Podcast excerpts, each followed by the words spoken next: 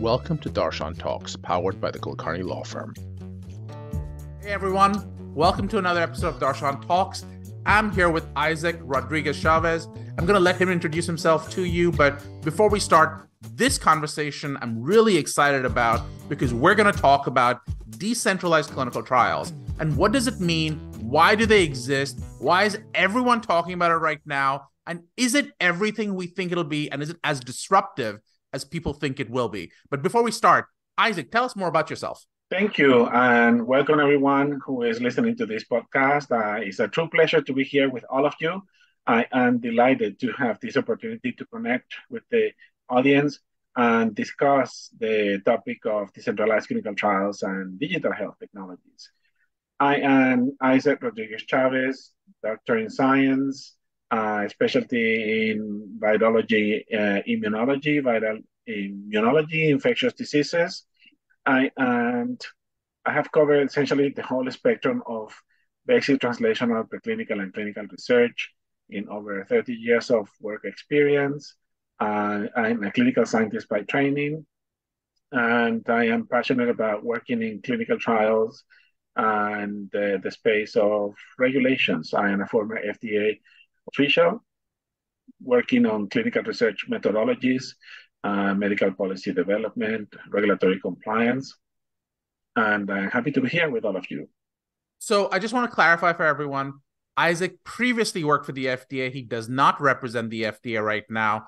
This is not legal advice. This is not clinical advice. Um, but this is a conversation to help educate people about what decentralized clinical trials are, what the guidance hopefully was intended to mean. We don't know where it is right now. Well, I mean, not opining on where it is right now. This is more of an educational conversation. But let's start from the beginning, Isaac. What, and, and, and this sounds like the basic conversation. What are decentralized clinical trials? Certainly. So uh, the everybody may um, by now knows that the FDA issued the guidance, draft guidance on decentralized clinical trials. I had the privilege of being part of that effort when I was at the agency, as well as uh, guidance on digital health technologies, real world evidence, clinical outcome assessments, and so on and so forth.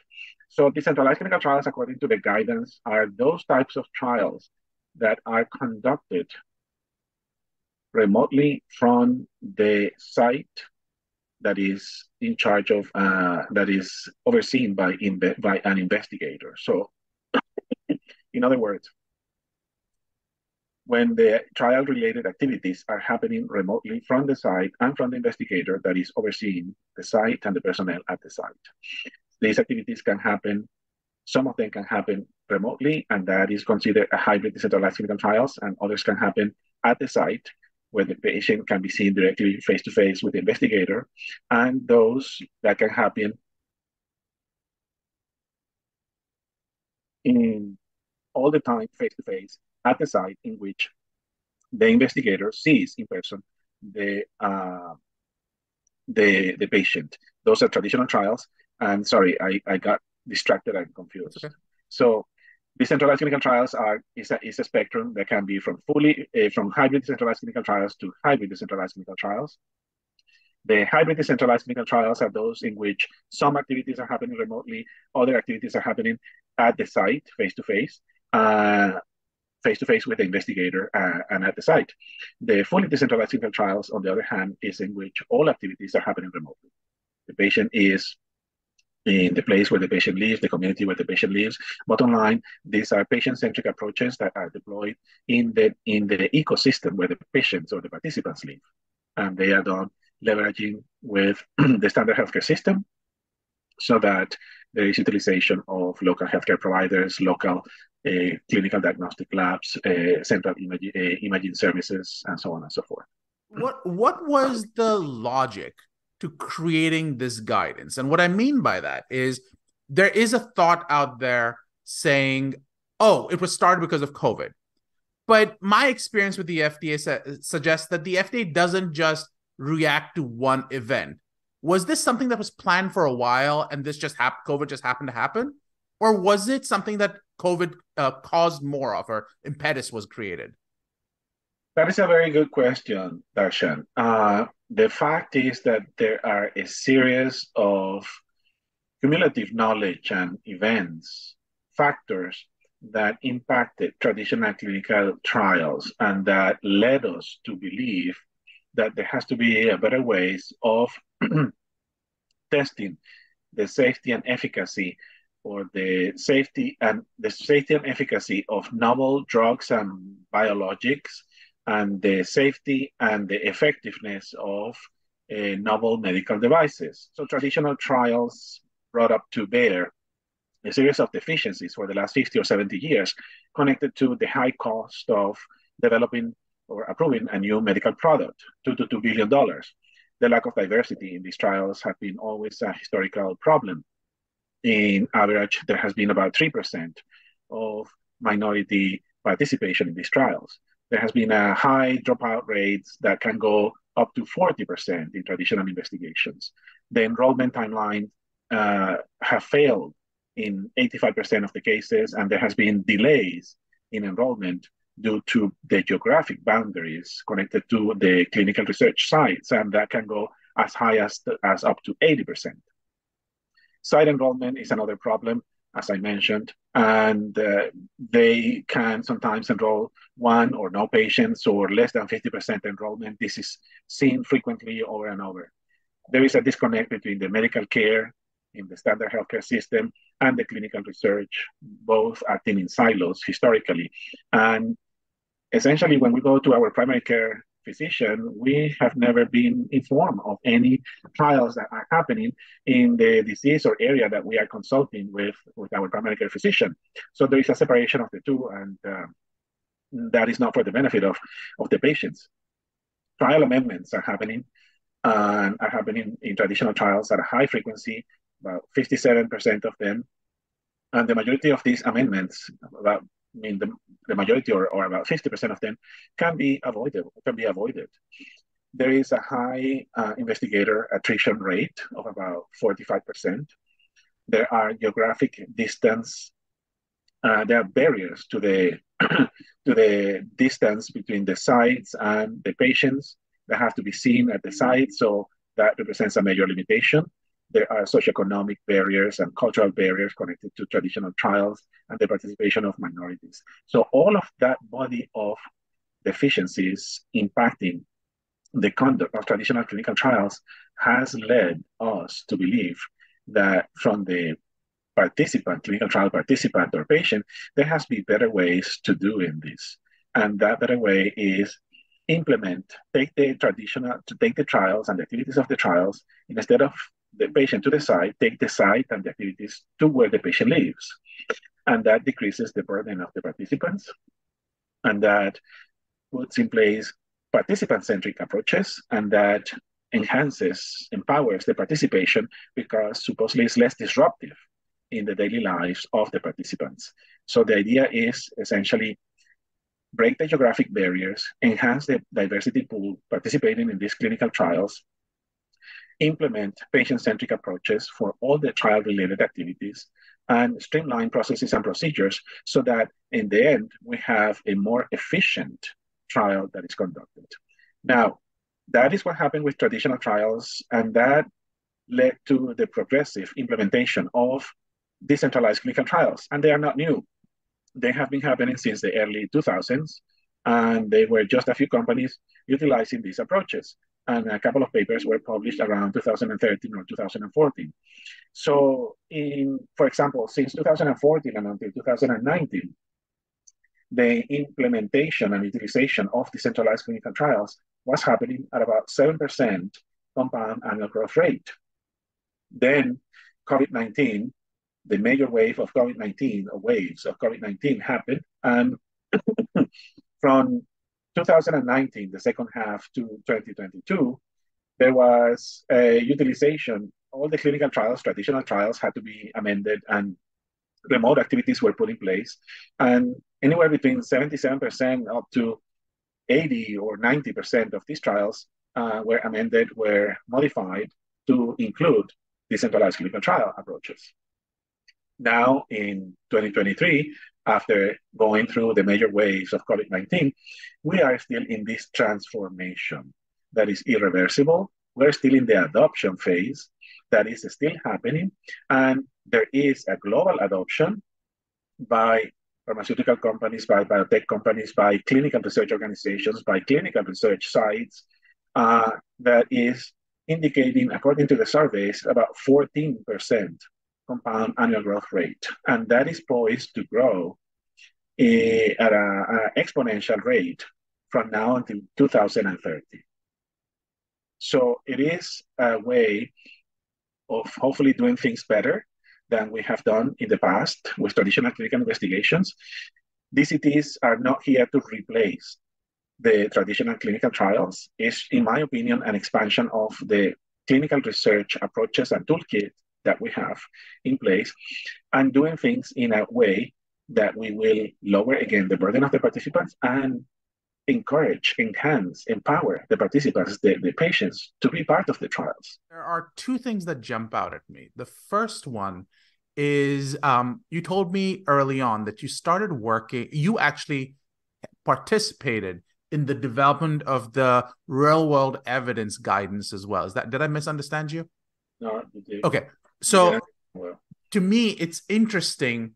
They talk about real world evidence um, the, the guidance itself and there was what constitutes real world evidence. However, we're also now talking about gathering evidence in the real world. So to me, I feel like the FDA is moving from the pristineness of randomized controlled clinical trials. Again, not taking away saying that you don't want that, but let's see what reality looks like. What are patients really doing? what kind of real evidence are we get, gathering? Is that fair to say that they're moving away from the the academic version of cl- clinical research to more of the real version of um, data gathering, data use, data analysis, etc.? That is an interesting way of looking at it. I wouldn't necessarily look at it that way.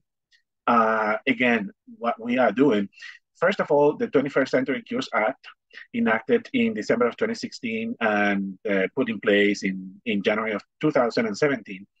Uh, that was a mandate and a law that clearly opened the doors to implement real world evidence uh, approaches. And the FDA took that to heart and it's a mandate. So they developed a program on real world evidence that is the one that we all know, that we all know nowadays. So that program has been very successful. And that program has different ways of, uh, I mean, is is just growing and it's being utilized, and is essentially a way of looking at uh, medical products in in real world settings. The since then, the FDA was also thinking and working on decentralized clinical trials. Now, in December of 2022, the Consolidated Appropriations Act spells out in a very with very specific language information regarding decentralized clinical trials asking the agency to provide guidance on decentralized clinical trials. It's also very clear in the language uh, related to equity, diversity, and inclusion. It's also very clear in regards to the use of digital health technologies.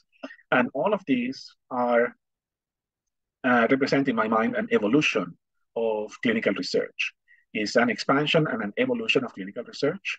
Uh, this is not to be taken as right now the agency walked away from randomized controlled trials. I don't think that that is the case. I think we are still looking, the agency still looks very clearly that is the gold standard uh, for safety and efficacy for drugs and biologics, and is essentially an expansion of the clinical data that the agency can review for decision making. That's how I see it. Absolutely. I, th- I think I I may have um, been unclear. I wasn't suggesting that they were not looking at RCTs. I mean, let's be honest, that's go- going to remain the gold standard. What I was talking about exactly the language you use, which is the evolution to say we want that information still. I mean, it's it's required under CFR anyways. You need two randomized, double-blind, placebo-controlled clinical clinical trials, but the augmentation of that data can come from these additional sources, and I think that that's wonderful because it speaks to the FDA thinking about real world conditions, which I think is very, very valuable. I also thought it was very interesting. You mentioned the impact on sites. Was there any thought given to what kinds of stakeholders should really be really be involved in this type of guidance development? Talk, talk to me a little bit about how the F how the agency brings a guidance like this together because it it seems so mystical from the outside. It seems like somewhere out of nowhere a guidance dropped and now we have to grapple with it. On the other hand, I know that you guys are working on this for months if not years before it comes out.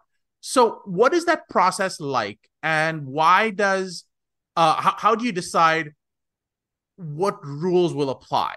Because it changes how we as the industry, you as the industry now, um, will grapple with those rules.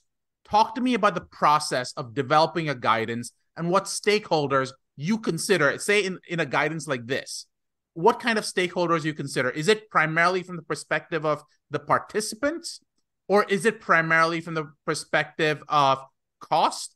Is it primarily from the perspective of how should sponsors deal with it? Which stakeholders do you consider? And who's in and I don't mean this literally, but who's in the room, who's making the decision? How is this guidance developed internally, overall? Not this specific guidance, but in general. Yeah, uh, I don't know how much public knowledge that is. I can tell you that there is not a universal formula okay. to write the guidance, and that this is a multi-stakeholder from all. Uh, for example, if it's a guidance evidently in in within the clinical centers, it will be connected to clinical research and it will require the participation of multiple stakeholders in the clinical from the clinical centers, meaning CDRH, uh, CDER, CBER, and it will represent it will have representation from multiple offices and to cover as many angles as possible. Evidently, whenever there is a guidance to be developed, it's because there is a gap. And we all understand that there is a gap and the gap needs to be filled by the guidance. So that will be the main topic of the guidance. And then everyone brings to the table different angles and perspectives connected to that topic that can and are discussed during the development of the guidance process.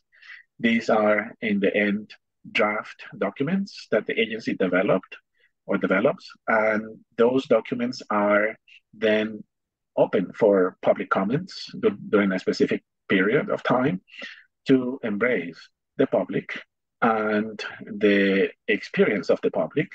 And then after that time, the agency uh, analyzes the feedback received from the public to add the pertinent content and information to make the draft guidance into a final guidance. And the guidance are, when they are finalized, they represent the current thinking of the agency. They are not legally binding documents.